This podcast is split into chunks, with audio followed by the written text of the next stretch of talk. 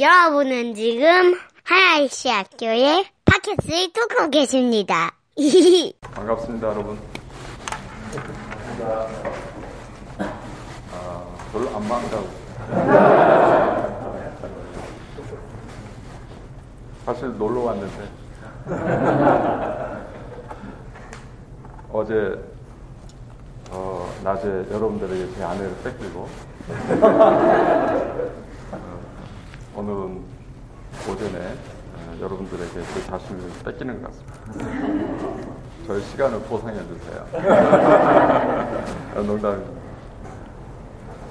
어, 저는 그 일터 신학을 연구하는 사람이고 또 강의하고 글을 쓰는 사람입니다. 어, 목회를 하고 있지만 어, 저의 주 대상은 직장에서 일하는 분들이에요. 제가 직장에서 15년 동안 어, 일을 하면서 너무 많은 고통을 겪었고 그래서 제 신앙과 일이 하나가 된 일이 없을까를 연구하기 위해서 신학을 공부를 했고 또 신학을 공부한 지도 15년이 지났고 그래서 이제는 좀 말을 할 수가 있게 된 것 같아요. 경험도 했고 공부도 했고 그래서 여러분들과 함께 짧은 시간 동안 몇 시에 끝내요? 네, 예배가? 11시 끝나야 됩니까? 30분 정도? 예, 예. 우리 수찬이가 제발 좀 빨리 끝내라고. 나갔잖아요. 빨리 끝내 11시에 들어올 것 같아요. 우리 아들이 무서워서, 무서워요. 요즘 이제 좀 커가지고 가끔가다 이제 싫은 소리도 하고 명령도 합니다. 아들이 아니야 나의 시대가 가고 있구나. 아들 시대가 오고 있구나. 그래서 제가 여기 온 며칠 안 됐는데 아 generation change 이런 걸 굉장히 많이 느끼게 됩니다. 그래도 저 힘 아직 있습니다. 저의 시대는 아직 오지 않았습니다. 자, 여러분, 이제 오늘은, 어, 오늘 제목이 이른 사랑이다, 아, 입니다. 자, 요 제목만 여러분들 기억하시면 돼요. 담을 다 잃어버려, 잊어버려도 됩니다. 이른 사랑이다. 누구에 대한 사랑이다? 이웃에 대한 사랑이다. 내가 하는 일, 내가 직장에서 하는 일은, 어, 먹고 살기 위한 것이 아니라, 내 이웃을 사랑하기 위해서 하나님 나에게 보내주신, 에, 곳이다. 그래서 나는 일을 통해 일이라는 매개체를 통해서 어, 사랑 예수님이 우리에게 보여주셨던 그 사랑을 어, 실천하는 것. 음, 그래서 그 사랑의 수혜자가 아, 나와 함께 일을 하는 나의 동료 또 나의 노동의 결과를 소비하는 소비자 또 나의 노동에 동참하는 여러 많은 사람들에게 사랑을 베푸는 거다. 요거만 기억하시면 돼요. 어, 저는요, 15년 동안 그 직장 생활의 그 고민과 그리고 15년 동안 이, 일을 하고 얻은 결론이 바로 그것입니다. 그, 래야 우리의 삶이 의미가 있고 행복하고 그리고 우리의 신앙이 예, 정확하게 우리 일과 하나가 될 수가 있는 길입니다. 네, 그것을 이것은 제가 그 발제하는 논, 논, 논지입니다. 주제, 주제이고요. 앞으로 한 30여 분 동안은 왜 그런가에 대해서, 왜 그런가. 여러분들은 하이클라스, 지성인들이기 때문에, 예, 목사님이 이런 사랑입니다라고 이야기해도 여러분들이 수긍하지 않으면 실천을 안 하잖아요. 제가 알아요. 저도 해봐서. 그러나 우리가 성경을 통해서 왜 그런지에 대해서 살펴보도록 하겠습니다. 여러분, 창세기는, 창세기, 특히 창세기 1, 2, 3장은 뭐에 관한 이야기입니까? 여러분들의 창세기라고 생각하면, 아, 창세기는 뭐에 관한 책? 특히 1장과 2장, 아, 3장은, 에, 우리가 보통 뭐라고 생각을 하죠? 창조. 뭘 창조하죠? 세상을 창조하죠. 세상을 창조. 그래서 많은 사람들이 특히 이제 창조론자들은 어, 창세기 1장, 창세기 1장을 통해서 우주의 기원, 어, 역사를 어, 살펴보려고 하죠. 그래서 어떤 사람들은 어, 창세기 족보를 쭉 연결해 보니까 어, 지구가 뭐 길어봤자 6천 년, 8천 년 정도밖에 안 됐다라고 이야기하고 있죠. 근데 저는 이제 구약을 전공한 사람으로서 특히 이제 모세오경을 연구한 사람으로서 창세기는 그런 책이 아니다. 창세기는 우주의 기원에 관한 origin of the world가 아니에요. 이것을 이야기하려는 책이 아니고 창세기는 내가 누구인가? 하나님을 믿는 나는 누구인가? 라는 질문에 대한 하나님의 응답입니다. 창세기가 성경에 제일 먼저 딱 처음 제일 먼저 나온 게 태초 하나님이 천지를 창조하시니라는 창세기 1장 1절에 나오죠. 아, 그렇기 때문에 우리는 아 하나님 최초로 만드신 이야기를 하고 있구나 생각하지만은 사실은 그래 우리의 관심은 보통 이렇게 우리의 관심은 창세기일 때 우리의 관심은 태초에 태초. 아 아니 천지 천지. 천지. 우리가 살고 있는 세상이 우리의 관심사인데 창세기는요 천지에 천지에 대한 관 천지는 주제를 이야기하고자 하는 소재에 불과하고 창세기는 뭘 이야기하려고 하냐면 하나님 창세기는 주어가 하나님이에요 처음부터 끝까지. 하나님에 대해서 이야기하는 거예요. 하나님이 천지를 창조하셨다라고 말씀하시고 그 천지 안에 내가 들어있 있는 거예요. 그러니까요 이 창세기는 나에 대한 설명일 거예요. 어, 좀 더 설명을 드리면은, 음, 창세기는 성경의 제일 앞부분에 있기 때문에 제일 먼저 기록됐다고 생각하지만, 저 같은 구약학자들은 창세기가 어, 사실은, 어, 구약에서 제일 늦게 기록된 성경으로 생각해요. 여러 가지 연구를 해보면, 데이터를 연구를 해보면 그렇습니다. 특별히 창세기 1, 2, 3장은 이스라엘이 바벨론에 의해서 멸망을 당해가지고 바벨론 포로로 가서 처절하게 역사적 실패를 경험하고 난 다음에 바벨론 포로 현장에서 바벨론에 이제 포로로 가서 노예 노동하면서 어 우리 왜 이렇게 됐지? 우리가 야외 하나님의 선택된 백성인데 이 세상을 창조하시는 하나님인데 창조하시는 하나님의 백성이 왜 이렇게 비참한 신체가 됐지에 대한 역사를 회고를 하고 반성을 하면서 어, 그대 신앙을 회복하는 게 그 신앙 회복 운동이 바벨론에서 일어났습니다. 그러면서 이제 모세로부터 전승대에 내려온 기록들을 중심으로 해서 아, 그들의 신앙을 고백을 하기 시작을 했어요. 그러면서 아, 바벨론을 포함한 온 세상이 하나님이 창조하신 세상이다. 그렇기 때문에 이 세상의 주인은 바빌론의 바빌론의 제국의 누간네살 왕이 아니라 세상을 창조하신 하나님이 이 세상의 주인이다. 라는 것을 선포를 하고 그것을 믿는 신앙의 회복 운동의 하나로서 창세기가 기록이 되고 창세기 1장, 특별히 창세기 1장은 문학적으로 매우 매우 정교합니다. 이 창세기 1장 안에는 이 이사야, 에레미야, 에스겔과 같은 그큰 선지자들 이야기뿐만 아니라 시편의 내용들이 굉장히 많이 담겨져 있어요. 그걸 모르면 이 창세기 일장을 이해할 수가 없어요. 왜 하나님의 계시란 우리가 성경 하나님의 계시라고 이야기했을 때 역사적인 환경 속에서 우리가 처한 역사적 환경 속에서 우리가 가지고 있는 딜레마, 우리 역사적인 고민, 나 우리의 실존적인 문제들에 대해서 하나님께 질문을 하고 하나님과 씨름하고 따지고 고통스럽게 싸워가는 과정에서 하나님이 우리에게 주시는 당신의 응답의 메시지가 우리가 하나님의 계시로서의 하나님의 말씀이라고 이야기를 합니다. 그래서 이스라엘 백성들은 끊임없이 하나님의 선택된 백성으로서 나는 누구인가, 왜 우리는 여기에서 살고 있는가에 대해서 질문을 했고, 그 질문에 대한 응답으로서 이 말씀을 주셨는데 특별히 창세기 1장 26, 27, 28절은 하나님의 백성인 내가 누구인가에 대해서 아주 깊게 설명하고 있는 것입니다. 하나님은 7일 동안 하나님의 세상을 창조하셨는데 제일 마지막에 이제 안식을 하셨고 일곱 전날 안식을 하셨고 그 이제 만드는 것은 이길 날 다 끝나셨는데 제일 마지막에 인간을 만드셨죠. 그래서 인간을 만드셨어요.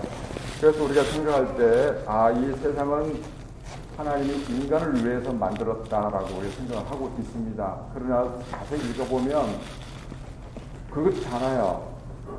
이 세상을 위해서 하나님이 인간을 창조하셨다고 기록되어 있어요. 우리 26절을 다시 읽어보면 이제 하나님이 사람을 만드신 이유, 하나님 이유에 대해서 이야기하신 거예요. 하나님이 아, 제가 가지고 있는 성경은 개혁 예, 개정판입니다. 여러분들 아마 어, 번역을 읽으신 것 같아요.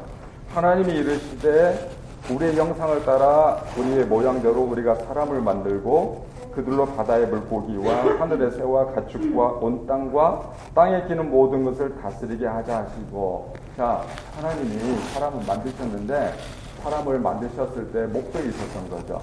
그냥 만드신 게 아니라 하나님이 땅을 만, 아, 사람을 만들 때 하나님이 그 이전에 지으셨던 바다의 물고기 하늘의 새 그러니까 가축 온 땅에 기는 모든 것들을 다스리게 하기 위한 목적으로 사람을 만드신 거예요. 그냥 만드신 게 아니죠. 여러분, 어, 성경은 역사적 공백 예, 공백 공백 공백 역사적 공백 상황에서 갑자기 하나님 위해서 뚝 떨어져 주신 말씀이 아니라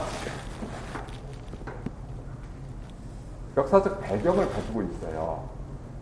그래서 이 창세기를 이해하려면은 창세기가 창세기 읽었던 사람들, 하나님의 창세기를 읽어야 될 사람을 우리가 생각할 수 있잖아요. 그 창세기 읽었던 사람들이 살고 있었던 문화적 역사적 배경이 있죠. 그 배경을 이해를 해야 이 말씀을 우리가 이해를 할 수 있는데 이, 이 창세기의 그 배경은요, 고대 수메르 문명이에요.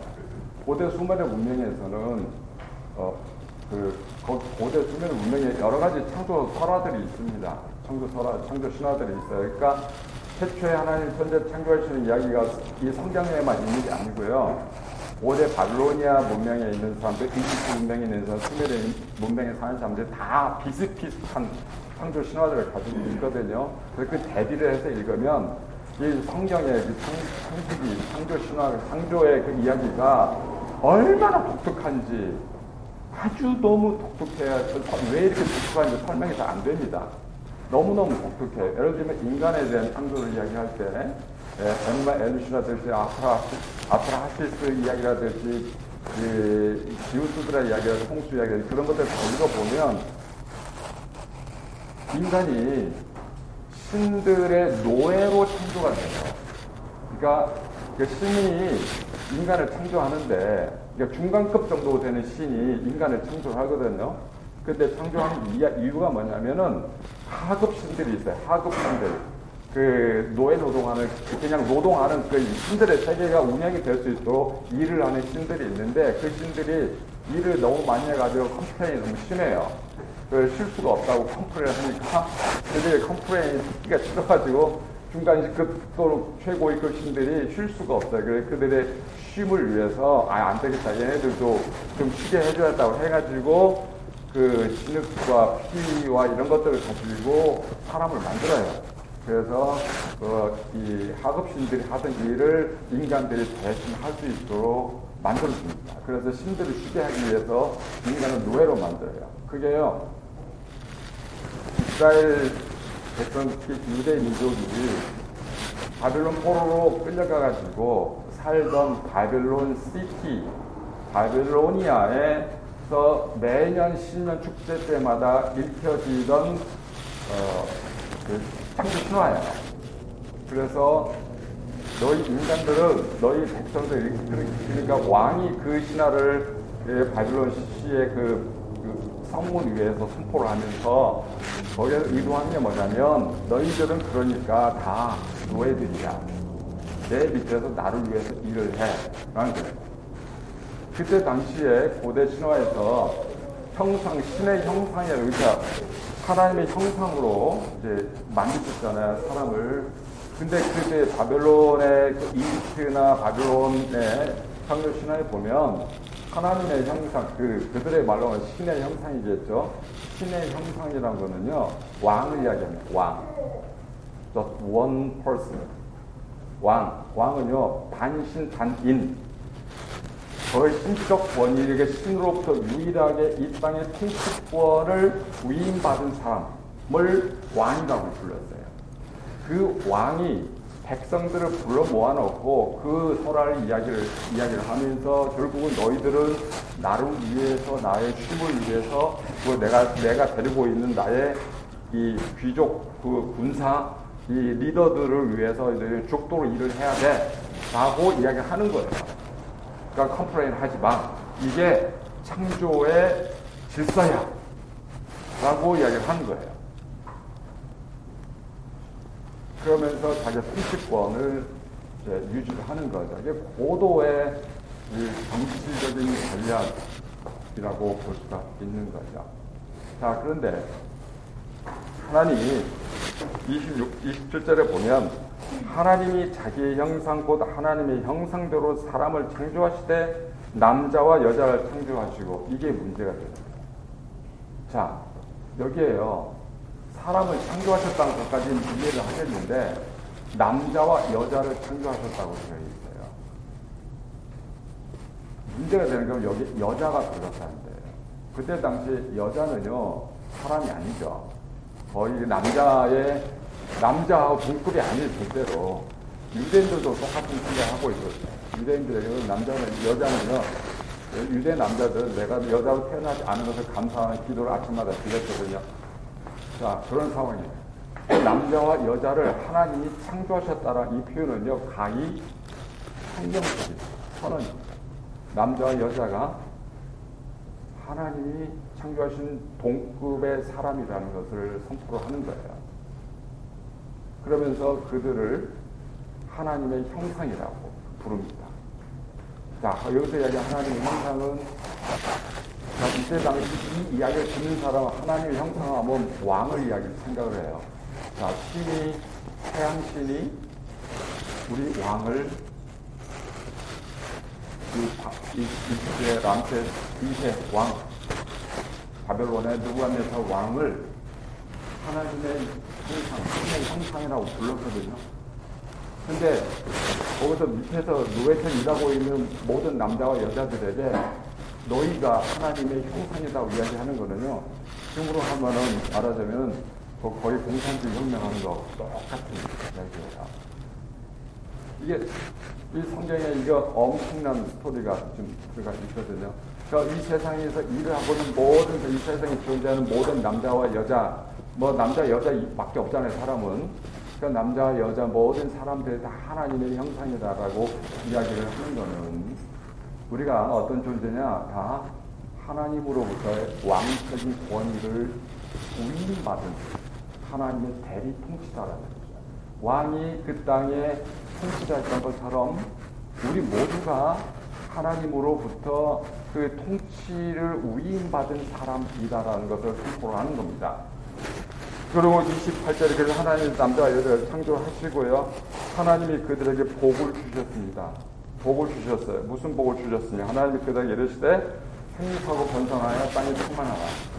땅이 충만하라. 생육하고 번성하여 땅이 충만하라. 이게 그러니까 이게 종족 번성, 번, 번, 번성, 번영의 예, 복을 주시는 생명의 번영이죠.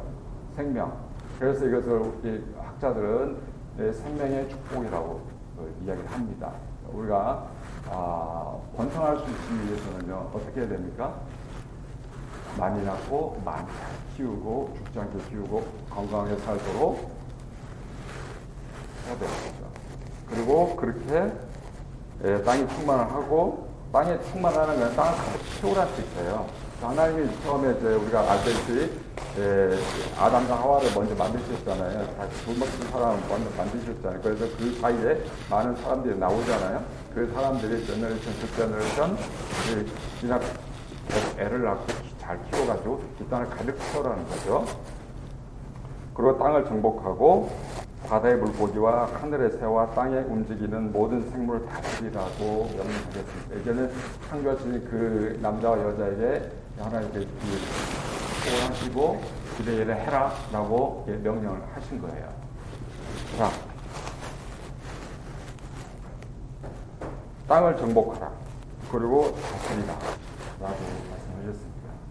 이 두 단어가 어, 굉장히 기독교의 역사에서 오랫동안 오해받은 단어, 대표적인 오해받은 단어입니다. 1967년도에 미국의 과학자인 과학학자인 린 화이트 주니어가 Science지에 논문을 실었습니다. 논문이 몇 페이지 안 돼요. 아, 서너 페이지, 네 페이지 정도밖에 안 되는데, 짧은 논문인데, 어, 뭐라고 썼냐면, 막 이제 그, global warming이, 시작이 되고, 환경 문제가 그, 이, 대두되기 시작할 때, 도대체 이 환경 문제 근원이 어디 있느냐? 이 근원은 유대 기독교인들 때문이다. 그러면 이, 이 구절을 지목한 거예요. 다스리라고. 정복하고. 다스리라고 했다.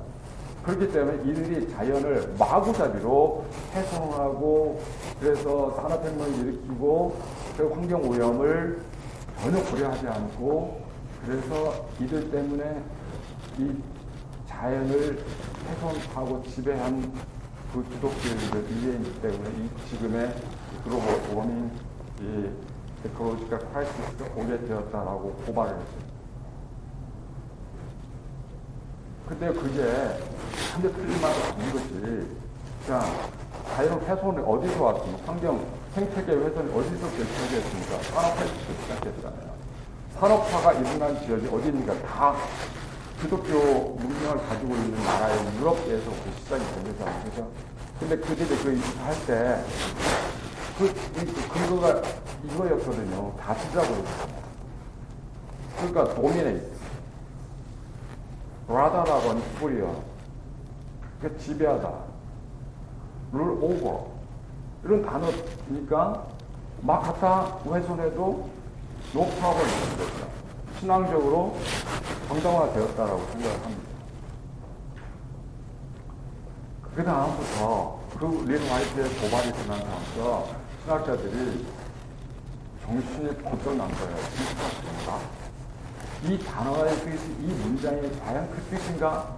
라고 고민하기 시작하면 연구를 해보니까 아, 이, 이, 여기에서 창세기 1장 28절에서 하는 그 이야기 정복하라 어, 다스리라는 뜻은 그게 아니다 라는 것을 발견을 했습니다. 그 뭔 뜻이냐면 다스리다라는 뜻은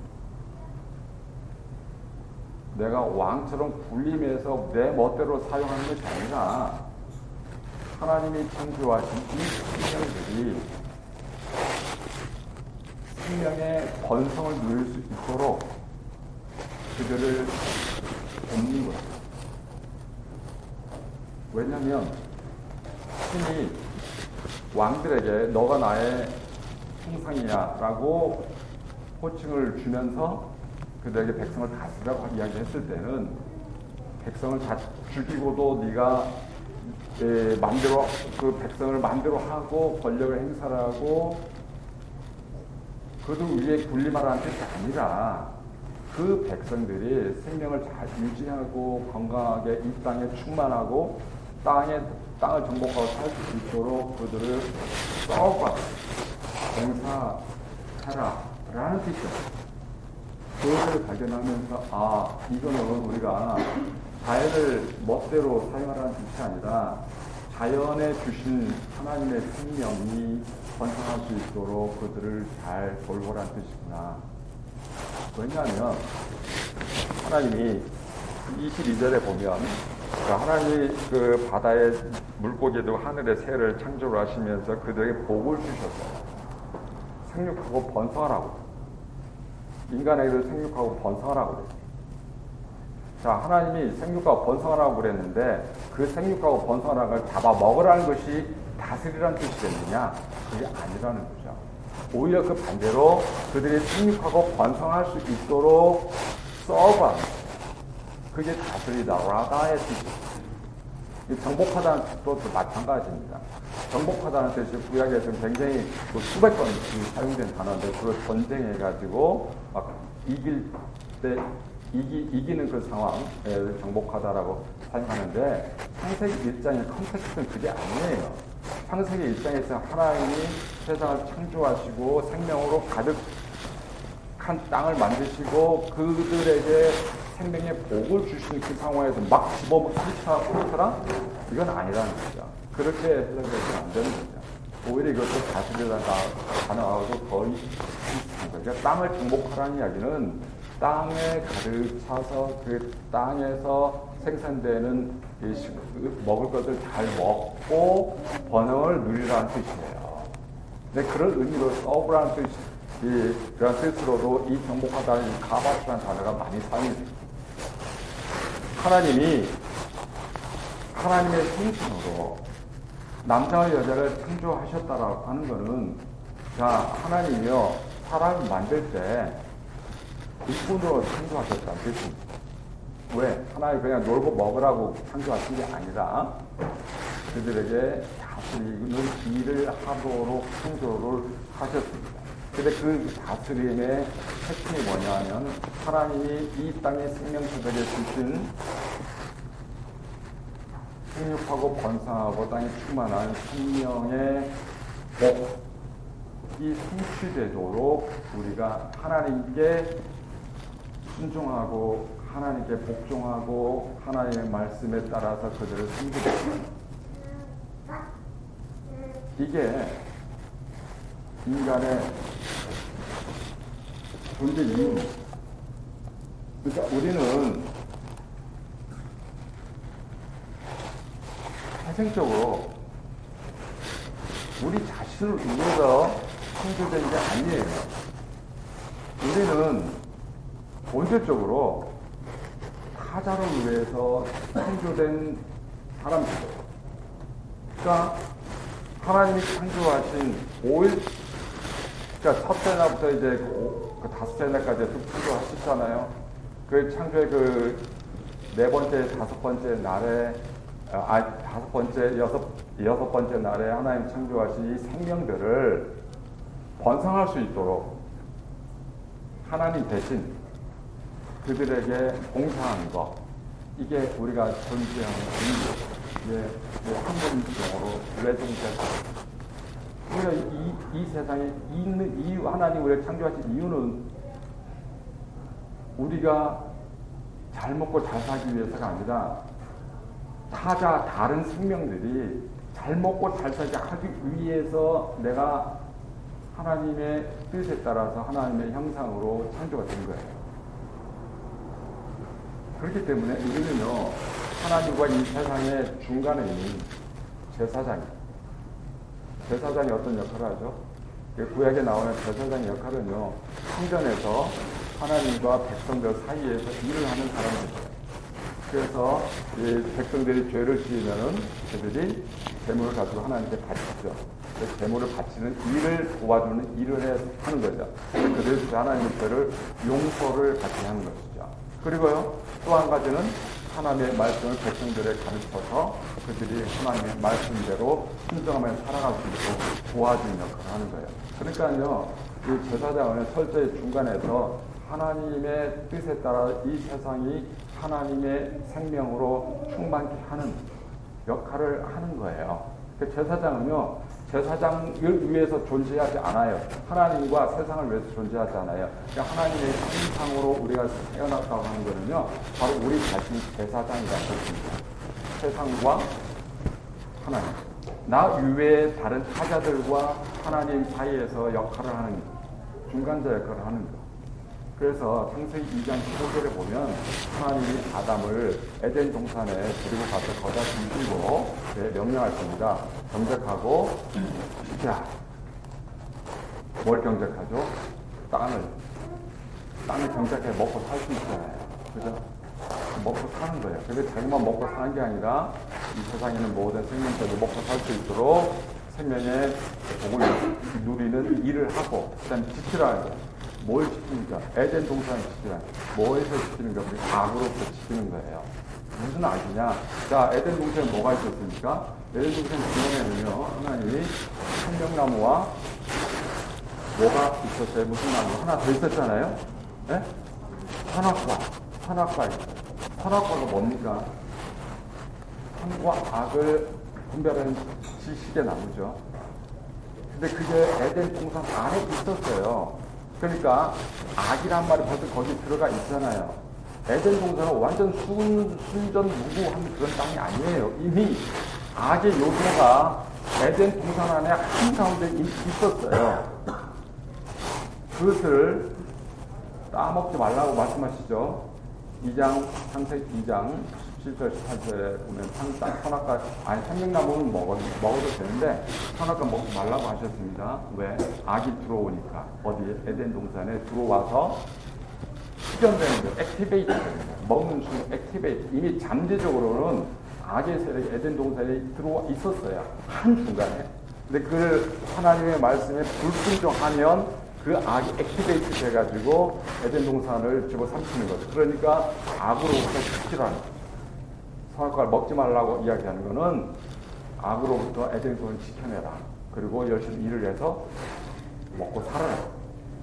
이게 아담에게 주어진 뭐냐 아, 명령, 네, 핵심 내용입니다.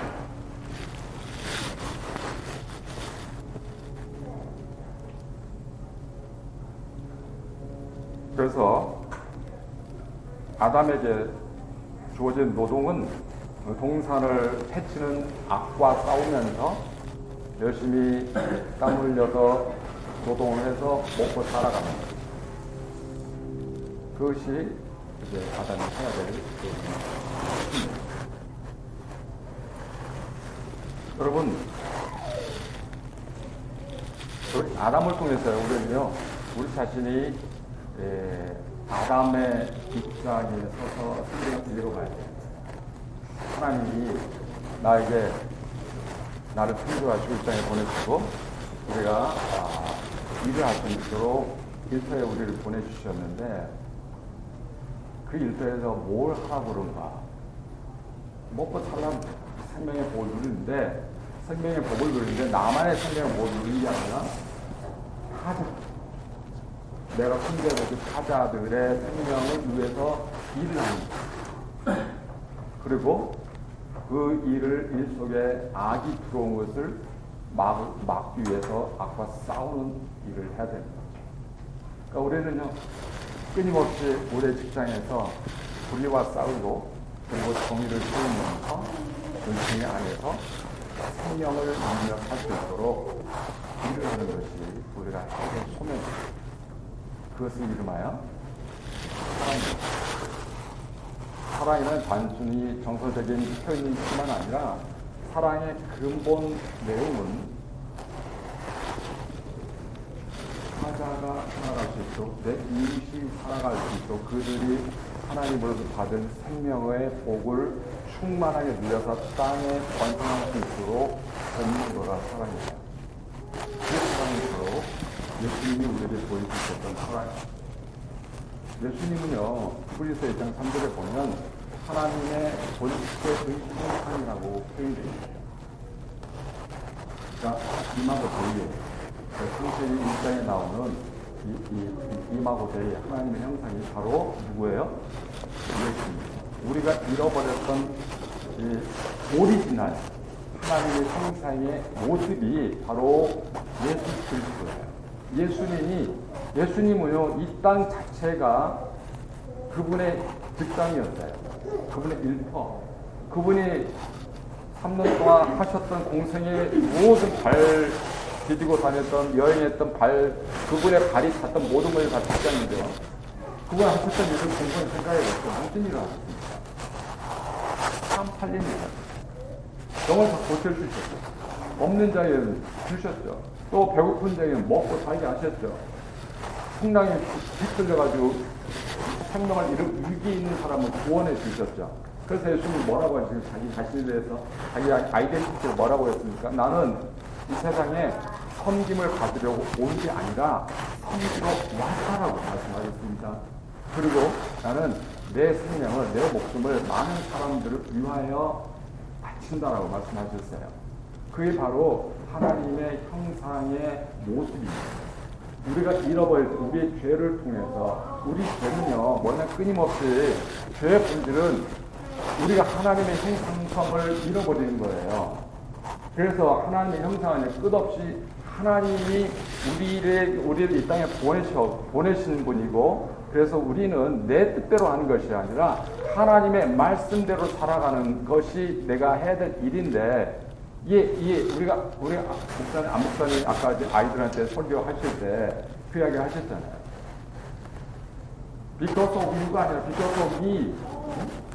나로 인해 온 거잖아요. 나의 불순종을 인해서. 뭐, 뭐에 대한 불순종이죠? 하나님의 형상, 하나님의 대리면서 우리에게 주신 역할을 우리가 잃어버리고요.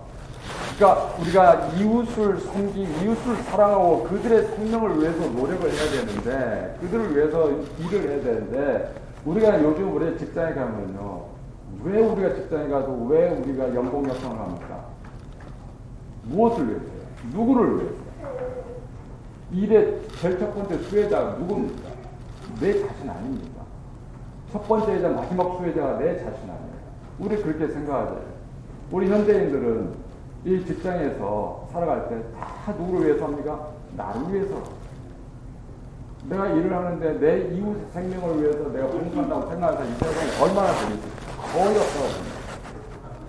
그게 바로 죄로 가득 찬 있어서 이야기하는 거죠. 하나님의 형상성을 다 잃어버립니다. 그렇기 때문에 다 가지고 다 거짓말하고 포기 그렇기 때문에 이제는 내 이웃이 내가 숨겨야 될 대상이 아니라 나의 경쟁자가 되는 거죠. 이게 바로 에덴 동산에서 쫓겨나 에덴 동쪽에 살아가는 사람들의 삶의 모습입니다. 그 모습을 우리가 회복할 수, 우리를 그 잃어버릴 때 하나님의 형상과 회복할 수 없기 때문에 하나님이 하나님의 형상으로서 예수님 우리에게 보내, 보여주셔, 보내주셔서 하나님의 형상으로 살아가면 무엇인가를 우리에게 보여주셨어요. 예수님은 철저하게 자기의 마지막 생명 남은 것까지 다 모든 사람들을 위하여 우리 같은 죄인들을 위하여 자기 자신을 버리셨습니다. 우리가 예수 믿는다는 것, 우리가 하나님을 믿는다는, 성경도 하나님을 믿는다는 것은요, 단순히 내 영혼이 구원을 받는다는 것에서 끝나지 않아요. 영혼이 구원을 받는 것은 영혼이 구원을 받기 위해서 그냥 거기서 끝나는 게 아니에요. 하나님이 우리의 영혼을 구원하신 이유는요, 한 가지입니다. 잃어버렸던 에덴 동산을 회복하는 거예요. 에덴 동산을 회복한다는 건 우리가 하나님 형상으로서의 모습을 회복하는 거예요. 우리는요, 우리 중심에 나를 위해서 세상이 존재했다고 생각을 했는데, 그렇게 살아왔는데, 예수 믿기 전에는 그 예수를 믿으면 이 세상을 위해서 내가 존재하는 거예요. 나를 위해서 세상이 있는 게 아니라 세상을 위해서 내가 존재, 나의 이웃을 위해서 내가 존재하는 것이기 때문에 내가 연봉을 협상하는 게 얼마나 더 많이 받으면 크게 크게 중요하지 않기 때문에. 나의 일을 통해서 어떤 사람들이 어떤 혜택을 받는가 그게 중요한 거예요. 그것이 우리의 관점에 패러다임 쉬프트가 일어나는 거예요. 기도서 2장 14절에 보면 하나님이 예수 그리스도를 우리를 위해서 보내주시고 우리를 위해서 십자가에 죽으신 이유가 설명이 되어 있는데 그 뭐냐면 우리가 선한 일을 하고 하기 위한 거예요. 선한 일, 선한 일이 뭡니까? 평생 일상이 나와 하나님의 형상으로서 주어진 일이에요. 하나님이 세상을 창조하시고 보기 좋았다라고 했죠. 그죠? 그렇기 때문에 그 보기 좋은 그, 그 창조의 세계를 유지하도록 하는 거가 하나님의 형상이 인간에게 주어진 일의 목적입니다. 그게 바로 선이에요. 선은 성경에서 이야기한 선은요, 철저하게 하나님이 이 세상을 창조할 수 주셨던 생명의 복, 복 이루어지는 것이 선입니다. 나로 인해서 내 이웃이 행복할 수 있다면 나로 인해서 내 아내가 행복할 수 있다면 내 남편이 행복할 수 있고 내 자식들이 행복할 수 있다면 나는 소멸되어 가는 거니다 내가 살아가는 그렇게 중요하지 않는 것. 이게 바로 생명이에요. 기독교에 대한 저는 바로 다른 거죠. 철저하게 생명 중심. 그렇기 때문에 예수님이 이 땅에 오신 이유는 우리가 생명을 얻게 하는 것이죠. 그것도 영원한 생명. 그래서 내가 온 것은 양은 생명을 얻고 풍성을 얻게 하려 하신다. 라고 요한복음 10장에서 이렇게 말씀하셨어요. 그 생명이라는 게 여러분 너무 어렵게 성상도 생각하지 마세요. 여러분 지금 우리가 생명을 가지고 있기 때문에 여기 앉아 있는 거예요. 죽은 사람 생명은 죽음의 반대예요. 생명이 살아 있는 거예요. 살아 있는 거. 상대가 살아 있도록 죽은 것처럼 사는 게 아니라 정말 살아 있도록 그 살아 있는 생명의 가장 큰 특징이 뭐냐면 기쁨입니다. joy, joy, joyful. 이게 이게 생명입니다. 그 나로 인해서 상대방이 joy가 아니라 슬픔, sorrow가 있다면 그런 하나님, 내가 하나님 형성의 역할을 그런데요, 우리가 이론적으로 이해를 하는데, 그 어떻게 내가 그렇게 살 수가 있느냐? 그 내일부터 내가 그런 직장에 가서 내가 마치 성인 군자가 된 것처럼 소설을 이제 남은 내 이웃을 위해서 희생하면서 살아갈 수 있는 안 되죠. 안 됩니다. 마틴 루터는요, 그리스도의 자유라는 논문을 통해서 뭘 이야기했냐면, 우리가 그리스도의 종이 되기까지는 되어야, 우리가 그리스도의 종이 되어야, 우리는 기꺼이 이웃의 종이 될 수 있다라고 이야기했어요. 우리가 정말 그리스도의 종이 되기를 소원해. 내가 정말 그리스도로 인하여 새로운 생명 얻기를 바라고 그리스도를 따라서 나의 생명을 바치기를 원해야 돼. 나를 부인하고 내 십자가를 지고 주님을 따르고 싶은 그 주님의 종이 되고 싶은 주님의 제자가 되고 싶은 사람만이 기꺼이 내 자신을 내 이웃에게 종이 될 수 있다고 이야기를 했습니다.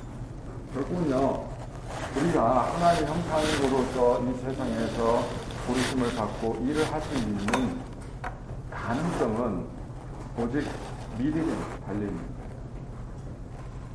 주님이 나의 죄를 위해서 희생하셨다는 것을 내가 믿어요.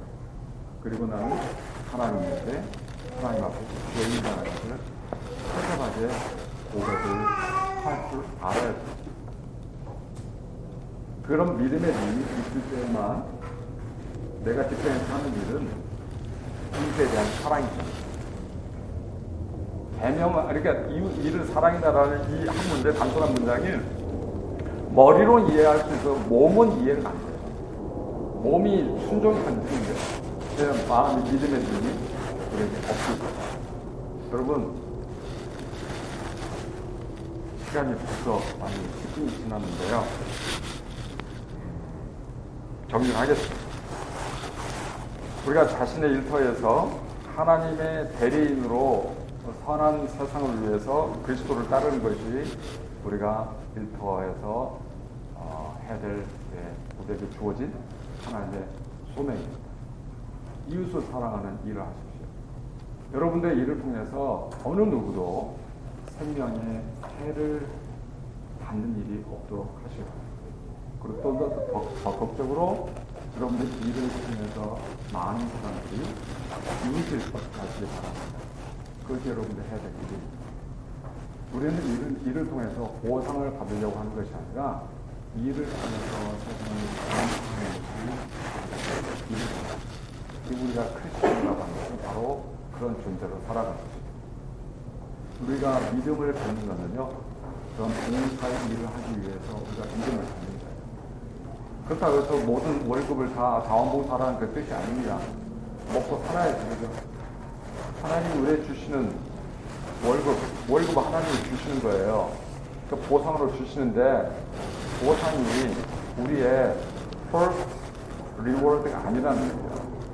우리의 first interest가 돼서는 안 됩니다. 우리는 늘 어떻게 하면 나 이를 통해서 내 이웃을 사랑할 수 있을까? 그래서 이 세상을 선한 세상, 하나님이 보시기에 참 좋은 세상으로 만들어 갈 수 있을까? 이것이 우리의 가장 첫 번째, 가장 중요한 노동의 기준이에요. 그렇기 때문에 하나님이 우리에게 주신 노동은 이웃에 대한 사랑이다. 라고 있는 것입니다. 자, 그런데 우리가 살아가는 힘들게 가면 너무 많아요. 절대 그렇게 쉽게 안 넘어갑니다. 왜 안 됩니다? 그는 그래 끝나고 다음 시간에 조금 더 강의를 하도록 하겠습니다. 기도하겠습니다. 하나님 아버지, 사랑하는 주의 형제자매들 축복하여 주시기 원합니다. 이들을 하나님의 형상으로 창조하여 주셨사오니 이들을 통하여서 하나님의 영광이 드러나게 도와주시고 이들의 노동을 통하여서 이 세상의 많은 사람들이 유익을 얻게 도와주시고 생명의 번성을 누릴 수 있도록 축복하여 주시옵소서. 예수님의 이름으로 기도합니다.